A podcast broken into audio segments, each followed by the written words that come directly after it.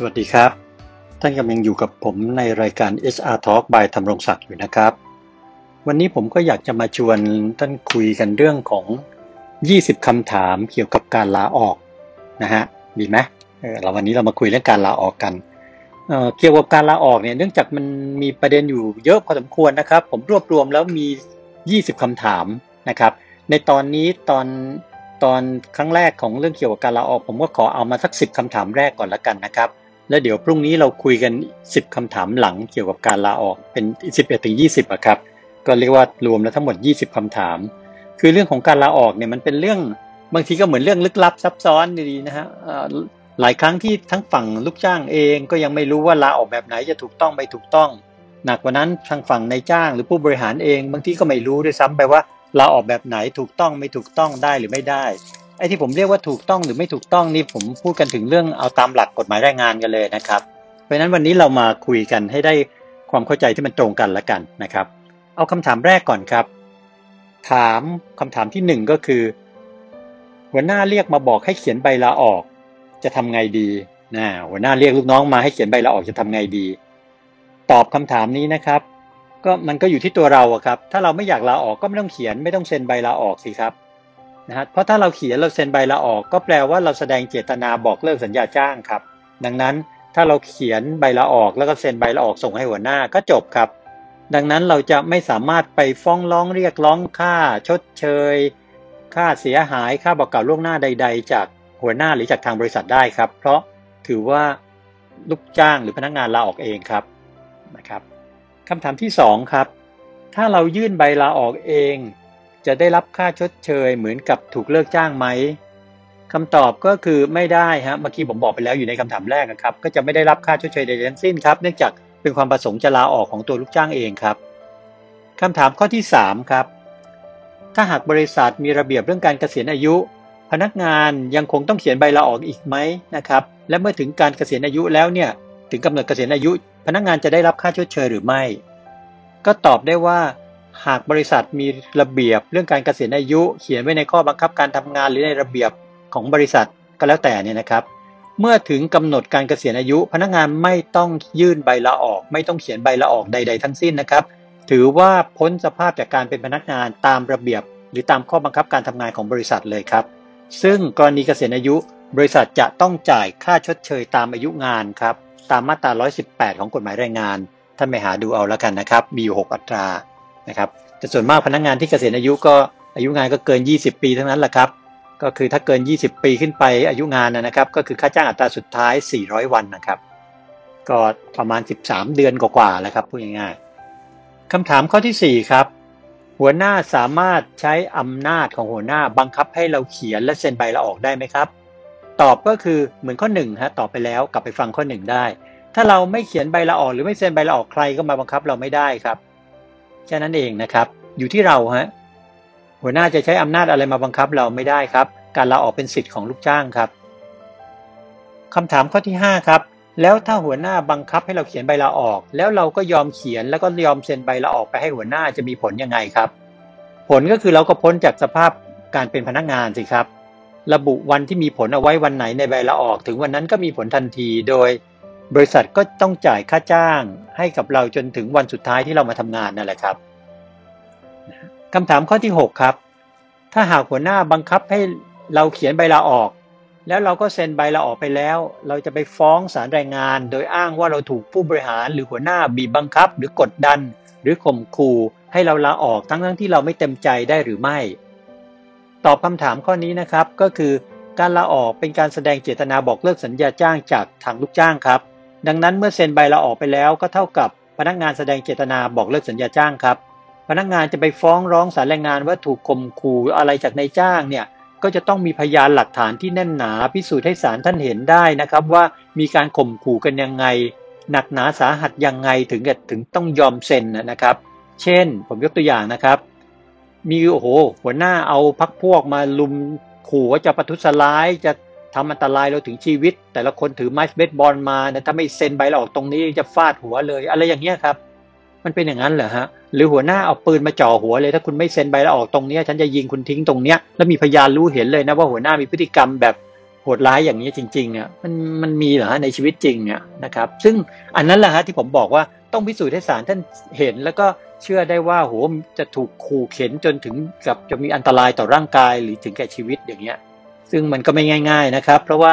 ถ้าพนักงานไปฟ้องศาลแล้วอ้างลอยๆว่าถูกข่มขู่ไม่มีพยานหลักฐานใดเนี่ยท่านก็ลองคิดเอาเองแล้วกันนะครับ ว่าจะชนะคดีไหมนะครับคำถามที่ 7 ครับ หัวหน้าเรียกไปด่า แล้วก็พูดว่าถ้าไม่พอใจก็ลาออกไปสิ หรือคุณลาออกไปเถอะทำงานอยู่ที่นี่คุณก็ไม่มีวันก้าวหน้าหรอก แล้วเราก็เลยเขียนใบลาออกครับ โดยไปบอกว่าอันนี้เราถูกข่มขู่ให้ลาออกได้ไหมฮะ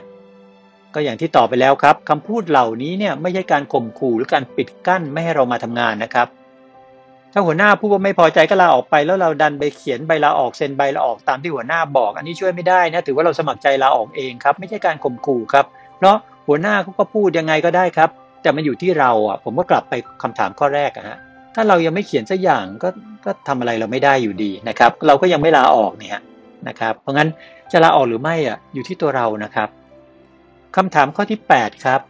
ถ้าเขียนใบลาออกไปแล้วเนี่ยไปยื่นให้กับหัวหน้าเนี่ยนะครับ แล้วเปลี่ยนใจไม่ลาออกควรทำยังไงครับ มันก็ต้องเดินกลับไปคุยกับหัวหน้าสิครับว่าพี่ผมเปลี่ยนใจแล้วนะนะครับ แล้วก็ถ้ายื่นใบลาออกไปแล้วเนี่ยแล้วเปลี่ยนใจเนี่ยจะต้องไปขอใบลาออกคืนมาจากหัวหน้านะครับ ถ้าหัวหน้ายังคิดว่าอยากให้เราทำงานต่อไปเขาก็ต้องคืนใบลาออกมาครับ แต่ถ้าหัวหน้าไม่คืน ก็เตรียมใจได้เลยครับ พอถึงวันที่ระบุไว้ในใบลาออกมีผลทันทีเหมือนกันนะครับ เพราะฉะนั้นคิดให้ดีครับก่อนจะยื่นใบลาออกเนี่ยเพราะถ้ายื่นส่งให้หัวหน้าไปแล้ว แก้ไขไม่ได้นะครับ ถ้าหัวหน้าเขาไม่ยินยอมนะครับ คือไม่ยินยอมยกเลิกการลาออกเนี่ย ถึงเวลานั้นก็ต้องออกครับ นั้นคิดให้ดีครับ ตรงนี้คำถามข้อที่ 9 ครับ ถ้าบริษัทมีระเบียบว่าจะต้องยื่นใบลาออกล่วงหน้า 30 วันนะครับ ถ้าไม่ยื่นตามระเบียบถือว่ามีความผิด บริษัทจะไม่จ่ายเงินเดือนงวดสุดท้าย อันนี้บริษัทมีสิทธิ์ทำได้หรือไม่ มีระเบียบชัดเจนเลยนะครับ มีประกาศชัดเจนคำตอบก็คือไม่ได้ครับ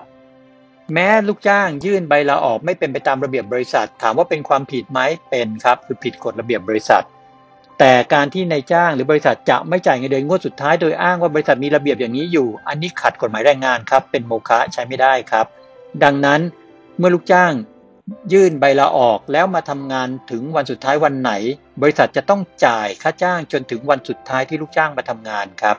ส่วนถ้าบอกว่าการที่ลูกจ้างยื่นใบลาออก แล้วไม่ทำตามระเบียบบริษัททำให้เกิดความเสียหายหาคนมาแทนไม่ทันหรืออื่นใดก็ตามเนี่ยอันนั้นเป็นเรื่องของนายจ้างของบริษัทที่จะต้องไปฟ้องศาลแรงงาน และพิสูจน์ให้ศาลท่านเห็นครับว่า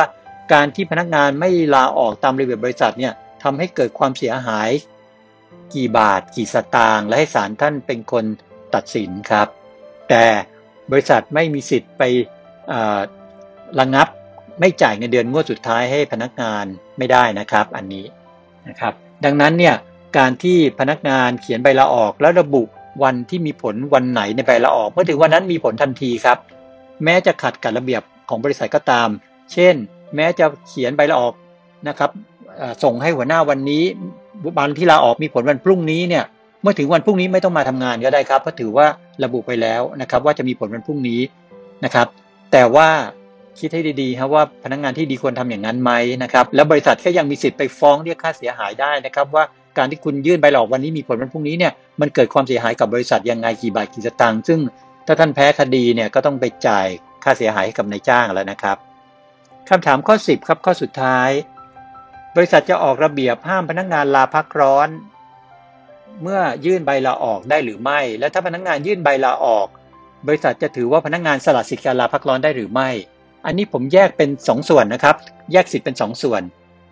ส่วนที่1ครับสิทธิ์ข้อที่ 1 ก็คือ ถ้าพนักงานมีเวลาพักร้อนสะสมครับในปีที่ผ่านมาอยู่เพราะบางบริษัทมีระเบียบให้สะสมได้นะครับ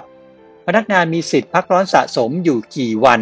มีสิทธิ์ขอยื่นใบลาพักร้อน หลังจากยื่นใบลาออกแล้วได้ตามจำนวนนั้นเลยครับ กี่วันก็ตามนั้น ถ้าบริษัทไม่อนุมัติให้พนักงานใช้สิทธิ์ลาพักร้อนเนี่ย บริษัทต้องจ่ายคืนกลับมาเป็นเงินตามจำนวนวันลาพักร้อนสะสมที่พนักงานมีอยู่ครับ